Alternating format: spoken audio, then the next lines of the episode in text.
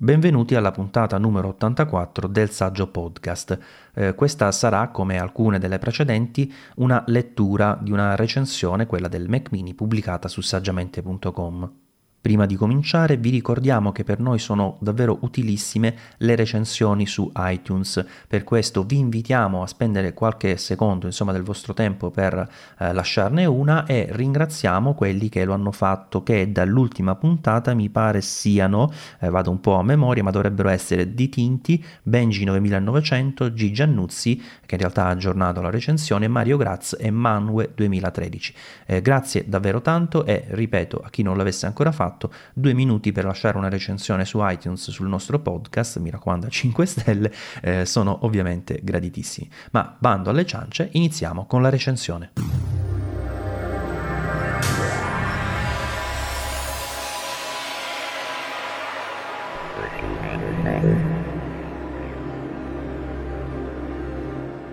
Mac più mini. Mi piace molto che l'aggettivo qui sia minuscolo, a differenza dei vari Pro, Plus e Max. Apple non utilizza la capitalizzazione delle parole a caso, ma per caratterizzare i prodotti fin dal nome. Il minuscolo è per quelli che nascono come spin-off della linea originaria, più piccoli o depotenziati. Varianti come l'iPod Nano, Shuffle o lo stesso Mini. Nel 2005 mi prestarono per alcuni giorni il primo modello PowerPC ed è stato lui che mi ha permesso di sondare nuovamente il terreno in casa Apple, dopo un primo esperimento non proprio convincente con l'iMac G3 nel 1999. Il passaggio definitivo avvenne l'anno dopo, con il MacBook Pro 2006, poiché lo switch su Intel mi fornì un paracadute necessario per il lavoro in studio. Mi fa sorridere che allora vidi la funzionalità Bootcamp come una sicurezza, ma è normale visto che al tempo eravamo in tre in azienda e tutto il nostro workflow si era consolidato proprio sulla piattaforma software di Microsoft. In quello stesso periodo anche il piccolo desktop di casa Apple abbandonò l'architettura RISC e fu aggiornato con gli Intel Core solo e Duo. Il Mac mini è stato un elemento di rottura in casa Apple, perché nella sua prima versione costava solo 499 dollari, e pur aumentando di 100 con il passaggio di Intel, rimase ancora nella soglia psicologica dei 500. Si dimostrò un incredibile alleato per veicolare gli utenti Windows, che all'epoca erano stanchi del vetusto XP e non trovavano nel successore Vista motivo di speranza. Erano gli anni della storica campagna Get a Mac, che non a caso mirava a far capire agli altri che i computer Apple e il Mac OS X di allora fornivano un'esperienza d'uso più semplice ed appagante. Pur senza numeri alla mano, è facile immaginare che con il boom di notorietà dovuto all'iPhone l'anno dopo e le attenzioni che inevitabilmente confluirono anche sui Mac, il Mini giocò un ruolo determinante. È stato il primo computer Apple per molti che vollero sperimentare questa piattaforma senza rischiare troppo spinti dall'apprezzamento per lo smartphone con la mela. Questo piccoletto seppe far breccia in molti cuori e rimase nella stessa fascia di prezzo per alcuni anni, anche se nel 2009 Apple intravide una nuova possibilità e gli affiancò una versione server più carrozzata e costosa. L'esperimento fu per alcuni versi un successo e venne riproposto negli anni a venire, fino al 2012. Il prezzo della versione base salì a 699 dollari solo nel 2010, ma poi ritornò sui precedenti 599 l'anno dopo. E addirittura nel 2014 arrivò una versione depotenziata, con hardware preso in prestito dal MacBook Air, offerto a soli 499 dollari. Ho usato i prezzi in dollari perché sono gli unici che possono far capire il vero andamento del listino. Difatti in Italia ci furono fluttuazioni importanti dovute al cambio, al punto che a novembre del 2010 Apple tolse 100 euro dal prezzo del mini e 150 dalla variante server. Erano gli anni in cui i Mac venivano proposti da noi con il cambio 1 a 1 e fa sorridere che al tempo ci sembrava esagerato considerando come stanno le cose ora. La storia del Mac mini si è interrotta bruscamente nel 2014, con quel modello dotato di CPU Haswell che è stato in vendita fino al 30 ottobre 2018. Questa interminabile pausa, lunga 1475 giorni, ha lasciato molti utenti col fiato sospeso, in attesa di scoprire il futuro che Apple avrebbe riservato al singolare ed apprezzato computer. Certo non parliamo di un prodotto iconico come l'iMac o il MacBook Air che tutti conoscono anche solo di vista o per sentito dire, ma gli estimatori non sono mai mancati. Credo che in nessun momento il Mini sia stato il più venduto della line-up ed è per questo che a più riprese si è temuto per il peggio, la sua estinzione. Evidentemente ci hanno pensato parecchio anche a Cupertino prima di prendere una decisione, ma ad ottobre del 2017 Tim Cook ha fatto sapere che il Mini avrebbe avuto un ruolo determinante nella futura proposta dell'azienda. Ci è voluto un anno intero, ma alla fine è successo. Il ritorno del Mac Mini 2018 non ha portato con sé modifiche rilevanti al design introdotto nel 2010, salvo per una novità, il colore. Il grigio siderale arriva come unico elemento di caratterizzazione visibile e stranamente in esclusiva, sostituendo di sana pianta la tinta classica più chiara. L'unico altro Mac in cui ciò si verifica è l'iMac Pro. Strana scelta dunque, ma la motivazione potrebbe essere quella dell'ottimizzazione dei costi di produzione, consapevoli del fatto che da quando è arrivato il grigio siderale è il più venduto su tutta la linea. Come vantaggio secondario c'è quello di ottenere una netta linea di demarcazione visiva tra il vecchio e il nuovo. Se l'ultimo Mini del 2014 aveva una variante economica a 499 dollari, per quanto depotenziata, quella del 2018 innalza il listino dopo tanto tempo, arrivando per la prima volta a 799 dollari per il base gamma. In Italia parliamo di ben 919 euro, che gli fanno mantenere la palma del più economico ma con uno scarto davvero minimo. L'iMac da 21,5 pollici parte infatti da 1349 euro e pur essendo più vecchio include anche uno schermo e i costosi Magic Mouse e Magic Keyboard. Il Mini ha sempre avuto il vantaggio-svantaggio di poter, dover, comprare separatamente questi tre elementi, scegliendoli in base alle proprie necessità, per cui ci si può risparmiare ma anche spendere molto di più.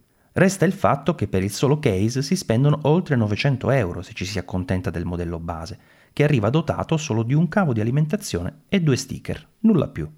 Personalmente ritengo che Apple abbia sbagliato a non mantenere una variante a 499 dollari. E scusate se continuo a parlare di dollari, ma è necessario per confronti rispetto al passato. Non dico che sarebbe dovuto costare tanto quello che viene proposto da noi a 919 euro, ma che c'era lo spazio per creare un modello con hardware più economico, replicando la formula del 2014 magari riciclando i chip del vecchio MacBook Pro 13 pollici 2017 ancora al listino, o persino quelli dei MacBook o MacBook Air 2018. La potenza per uso multimedia Office non sarebbe mancata e si sarebbe mantenuto un piede nel segmento con più larga potenzialità di vendita. In Italia sarebbe costato 569 euro applicando il medesimo cambio, rimanendo così nella sua precedente fascia. E invece c'è tutta una fetta di utenti che fino a ieri avrebbero o hanno scelto il mini che dopo questo aggiornamento hanno proprio perso il loro modello di riferimento. Questo è il primo errore che a mio avviso è stato fatto ed è di tipo strategico prima che hardware. Se c'è una cosa di cui si deve essere contenti è che sono spariti finalmente gli hard disk magnetici. Forse questo non sarebbe stato possibile volendo mantenere un modello con il prezzo precedente, a meno di non dotarlo di SSD serialata, ma il vero problema è un altro, la capienza. Mi rifiuto di giustificare la scelta di partire da soli 128 GB, quali che siano le attenuanti che possono venirci in mente. 128 GB per un computer desktop di questo costo sono una miseria. Sono unità flash molto veloci, ok, ed è anche vero che aggiungere dello storage esterno su un computer da scrivania è un non problema, visto che un hard disk da 4 TB si compra a 100 euro. Si collega con un solo cavo e si può anche nascondere dietro la scrivania. Rimane però un taglio davvero piccolo piccolo, per il prezzo pagato soprattutto, e la cosa diventa ancora più fastidiosa se si considera che l'upgrade a 256 GB costa 240 euro. 240 euro in più, quando con la stessa cifra si compra un SSD PCI Express da 1 TB di qualità analoga. E per peggiorare le cose, il disco è pure saldato, quindi non sostituibile dall'utente. Dal mio punto di vista questo è il più grande difetto del Mac mini in termini di offerta. Accetto i prezzi elevati senza troppe riserve se questi sono commisurati ai componenti e 256 GB di base erano per me necessari, non soltanto preferibili. Durante la presentazione del nuovo Mac mini 2018 Apple ha mostrato una foto in cui si vedevano chiaramente i due moduli SODIM standard della RAM, subito sotto il coperchio circolare alla base. Questa non è saldata dunque ed abbiamo tutti gioito scoprendolo. Ci siamo un po' dispiaciuti più tardi quando si è scoperto che la procedura è o è stata resa più complicata del necessario. Il coperchio non è semplicemente avvitato come nei vecchi modelli e la RAM è coperta da una griglia di metallo che ci obbliga a smontare l'intera scheda logica per poter accedere alla memoria. Per chi è un minimo pratico non ci saranno problemi, ma Apple ha così evitato di rendere l'operazione semplice per tutti invogliando i meno esperti o più timorosi per la garanzia a spendere qualcosa in più in fase di configurazione per comprare l'upgrade griffato Apple. È vero che gli 8 GB di base sono in grado di soddisfare una grande fetta dei potenziali utenti di questo computer, ma è anche vero che il prezzo delle configurazioni personalizzate sui Mac è sempre troppo elevato. Ben 240 euro per passare da 8 GB a 16, quando con 150 euro si comprano 16 GB compatibili e ci rimangono pure gli 8 di serie. Il listino degli upgrade offerti da Apple non ha alcuna correlazione con la realtà sono dei prezzi stabiliti a tavolino da chissà quale genio del marketing che ha deciso di farli pagare un tot standard a prescindere da quanto effettivamente costino. Ogni aggiunta è proposta ad un multiplo di 120 euro. Non è un caso che anche la RAM abbia gli stessi scaglioni di prezzo degli SSD. Quasi tutti i computer desktop compatti presenti sul mercato hanno un alimentatore esterno, un grosso parallelepipedo che finisce per terra quando non crea inestetismi sulla scrivania. Apple ha invece inserito l'alimentazione nel case quando è passata al design unibody nel 2010, per cui basta collegare il cavo ad una presa come si fa con i TV. Credo che il mini sia piuttosto compatto se si considera questa caratteristica, ma anche se fosse stato possibile ridurlo di dimensioni, Apple ha fatto bene a non farlo. Vi sono infatti decine e decine di supporti nati per attaccare il Mac mini praticamente ovunque, dal muro al retro del TV, così come impilato in rack. Non so se hanno pensato agli utenti o semplicemente scelto la via più semplice, ma il risultato non cambia e a me piace. Sarebbe bello un computer delle dimensioni dell'Apple TV. Ricordate il Mac Nano di cui abbiamo pubblicato un mock-up sul sito? Ma questo sarà possibile solo quando e se i Mac passeranno ai sistemi una chip ARM degli iDevice, a meno di non usare hardware depotenziato e fanless della serie Core Y o simili. Nei Mac mini siamo abituati a vedere solitamente le CPU a medio o basso voltaggio di classe mobile, come quelle della serie U, M o QM, mentre in questa generazione 2018 ci sono delle Coffee Lake B, che si posizionano al di sopra delle più note H. In pratica hanno frequenze più elevate ed un TDP maggiore, il tutto per avvicinarsi alle prestazioni delle controparti desktop. Questa serie è stata creata da Intel appositamente per sistemi embedded, all-in-one e computer di dimensioni compatte che non sacrificano la velocità. Si parte con l'i3 della versione base, un quad-core da 3,6 GHz che non ha turbo boost, l'incremento della frequenza, e hyperthreading, il raddoppio dei nuclei di calcolo virtuali, ma spinge molto di più del più potente i7 visto finora sui mini. Non è una sorpresa, visto che l'ultimo upgrade di questo computer risaliva al 2014 e che il nuovo chip Coffee Lake ha 4 core, ma temo non siano cose note ai più, almeno a giudicare dalle critiche ricevute da questo più che valido processore. Come modello entry va benissimo, il problema della configurazione base è un altro, la ridicola capacità dell'SSD. Tuttavia, per avere 256 GB si arriva a spendere 1159 euro, quando il modello superiore, da 1269, li ha di serie, oltre ad un processore ben più performante.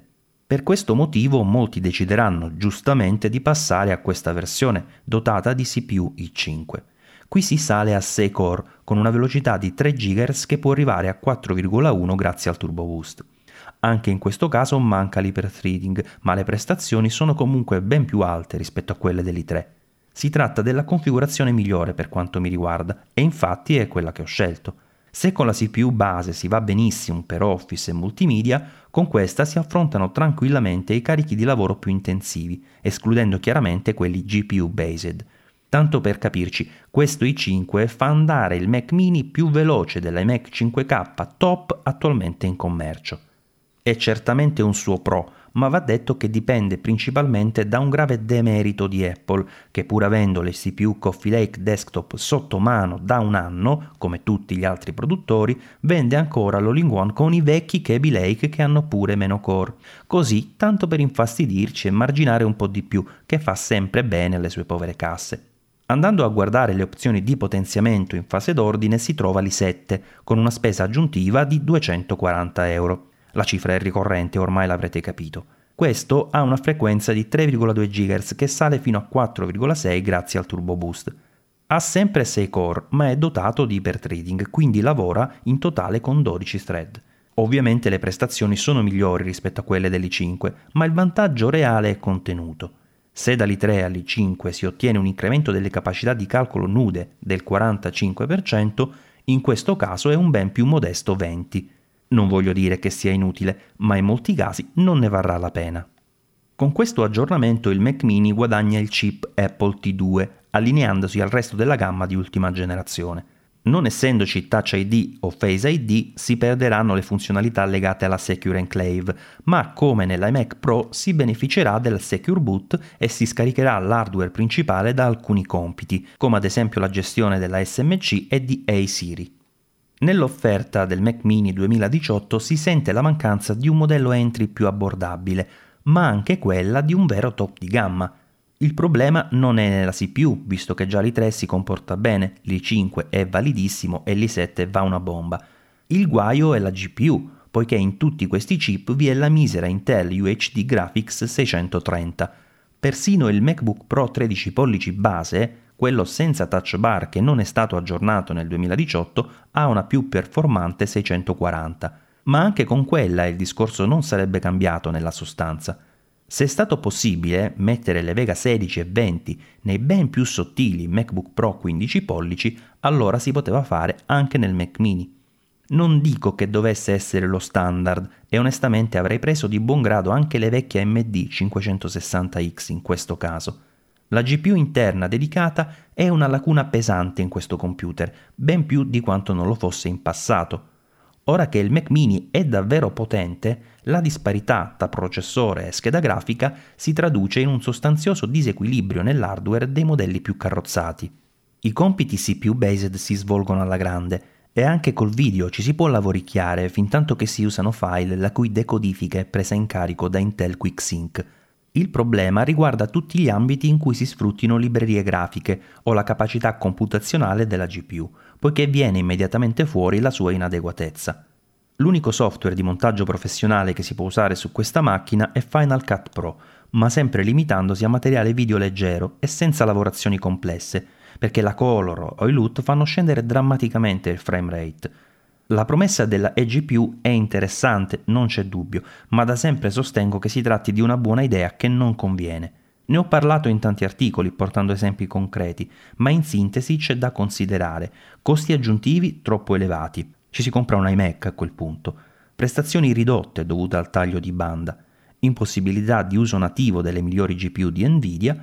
Limitazioni software. Sono poche le app in cui si può decidere di utilizzare la GPU per i calcoli, a meno di non connettere lo schermo direttamente su di lei, ma questo comporta la perdita del 4K a 60 Hz per il solito taglio di banda. Ci sono pochissime condizioni d'uso in cui tutti e quattro questi punti diventano un non problema e i vantaggi superano gli svantaggi. Onestamente però mi è più facile immaginarli con un portatile, che si può trasformare di colpo in un desktop più performante collegando un solo prodotto, come la Kitty o Node Pro. Se c'è una cosa che Apple ha indovinato nel nuovo Mac mini 2018 è la dotazione di porte.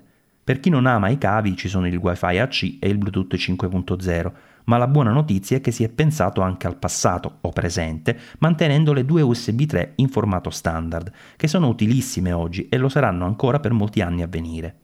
C'è poi un HDMI 2.0 per collegamento video rapido a TV e monitor in Ultra HD a 60 Hz ed una uscita audio da 3,5 mm per le cuffie. Non manca la Gigabit Ethernet ed è interessantissima la possibilità di acquistare per 120 euro l'upgrade a quella da 10 Gigabit. Sono stato tentato fino all'ultimo di prenderla, ma credo ci vorrà parecchio tempo prima che si vedano router e switch compatibili a prezzi che ne consentano una maggiore diffusione e quando succederà, se dovessi avere ancora questo Mac, risolverò ugualmente con un dongle. Arriviamo così a parlare del piatto forte, ovvero le 4 Thunderbolt 3 USB-C che accomunano il Mac mini ad un altro computer Apple, l'iMac Pro. Una sola di queste porte offre una banda di 40 gigabit, quindi parliamo in totale di 160 gigabit di informazioni scambiabili con l'esterno direttamente dal bus PCI Express. Dalla teoria alla pratica le cose sono però molto diverse e se prendiamo l'uso per cui la Thunderbolt 3 sarebbe fondamentale nel Mac mini, ovvero il collegamento di GPU, scopriamo che si può simulare al massimo una connessione PCI Express 4x andando dunque a sacrificare le reali potenzialità di tutte le GPU contemporanee, specie quelle più potenti. Ciò non toglie che avere 4 Thunderbolt 3 espanda la possibilità di connessione in modo incredibile. Oltre alla normale compatibilità con i dispositivi USB-C, come le pendrive, gli SSD o le schede audio, ognuna di queste porte può essere usata per collegare hub o docking station. Se ci interessano gli schermi, potremo arrivare fino ad un massimo di 3 Ultra HD a 60 Hz, sfruttando la HDMI e due Thunderbolt 3 USB-C. Il limite non è dovuto alle porte, ma alla scheda grafica interna. Difatti, ognuna delle quattro Thunderbolt 3 sarebbe capace di supportare schermi 5K a 60 Hz, ma sul Mac mini ne potremo collegare uno soltanto. Un'altra cosa importante delle porte Thunderbolt 3 è che ci consentono di creare delle reti super veloci in modalità daisy chain. In pratica si può connettere un Mac mini ad un altro Mac dotato di Thunderbolt 3 ottenendo una rete velocissima e da quest'ultimo si potrà poi collegarne un altro in cascata. Ciò può essere utile sia per lo scambio dati che per la computazione, visto che alcuni software professionali, come Cinema 4D, sono in grado di effettuare rendering sfruttando diverse macchine in rete e quella basata sul chip Thunderbolt 3 è molto veloce. Ora che il Mac mini mostra i muscoli, è inevitabile chiedersi nuovamente a quale utente possa interessare la sua proposizione di valori. Il primo spartiacque è quello della GPU, Chiunque possa giovare di una scheda grafica di buone prestazioni farà bene a scartare fin da subito il mini. Su questo aspetto però spesso si fa della confusione. Chi lavora nel campo della grafica bidimensionale, che sia per il web o per la stampa, potrebbe trovare questa GPU già sufficiente per le proprie necessità. E anche chi fruisce di contenuti video non avrà nessuna limitazione, visto che i file in 4K scorrono via fluidi, a patto che siano H264 o HEVC, diverso sarebbe con ProRes o RAW. Il mini è di fatto il più economico dei Mac, ma considerando la necessità di acquistare delle periferiche può passare dal convenire al del tutto insensato in un nanosecondo. Diciamo che servono almeno il monitor, la tastiera ed il mouse, anche se le casse saranno di certo un acquisto da valutare, visto che lo speaker integrato è poco più di un cicalino. Se si possiedono già tutte queste cose, magari riciclate da una precedente postazione, allora il vantaggio sarà concreto ma ipotizziamo per un attimo di doverle comprare da zero e di sceglierle nel catalogo Apple. Partendo dal Mac mini che consiglio, ovvero quello con i 5, aggiungendo mouse, tastiera e il monitor LG Ultrafine più economico, si arriva ad un totale di 2266 euro. Mancano ancora degli speaker decenti ed una webcam, senza considerare che lo schermo è un piccolo 21,5 pollici e c'è chi preferisce il più costoso Magic Trackpad 2. Insomma, per quanto mi riguarda un acquisto simile sarebbe del tutto insensato quando un iMac 5K più SSD da 256 GB, evitate il Fusion Drive vi prego, costa una cinquantina di euro in più. A livello di CPU vince il mini, ma solo perché Apple non ha ancora messo i chip Coffee Lake nel suo All-in-One. E in tutti i casi, come computer a tutto tondo, non c'è proprio paragone. Non solo lo schermo è un ben più apprezzabile 27 pollici 5K, ma qui c'è anche una scheda grafica dedicata, casse più che decenti, webcam, tastiere e mouse inclusi, senza considerare che l'upgrade di RAM si fa da un pratico sportellino sul retro. Affinché il Mac mini abbia un senso, io credo che lo si debba abbinare a periferiche più smart, con la mia personale selezione, che include mouse e tastiera Logitech ed uno schermo BenQ, la spesa aggiuntiva è scesa da 997 euro a 634, avendo però uno schermo non da 21,5 pollici, ma da 32, sempre 4K.